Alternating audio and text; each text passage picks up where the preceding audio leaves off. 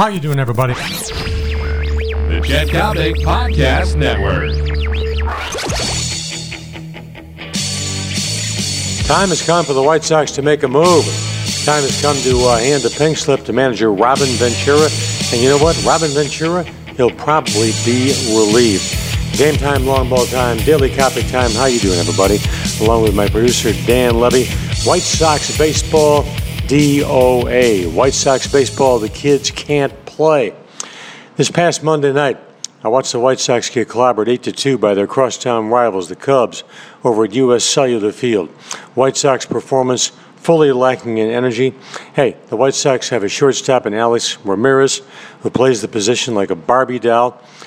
They've got guys like Konerko, Crain, legitimate trade chips who are nursing injuries.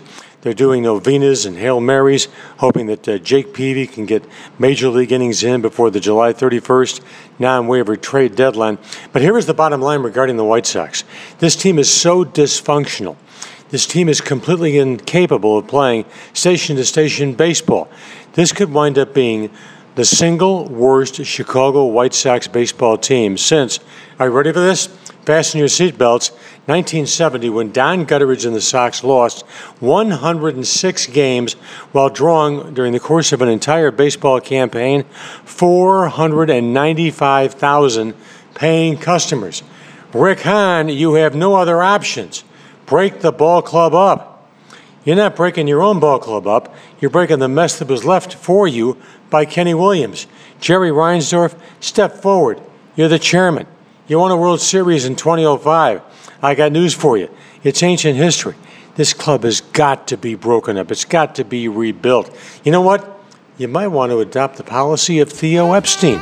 Hey, while Theo and the Cubs right now are no immediate threat to the 1927 Yankees, there are some signs on the north side that there might just be an active pulse.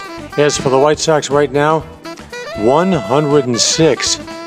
That's the magic number. It's a number that sadly can be reached. I'm Chet Coppock. This has been the Daily Coppock brought to you by my great friend John Coyne and the wonderful people at Chicago's premier primetime suburban taxi service, American Taxi.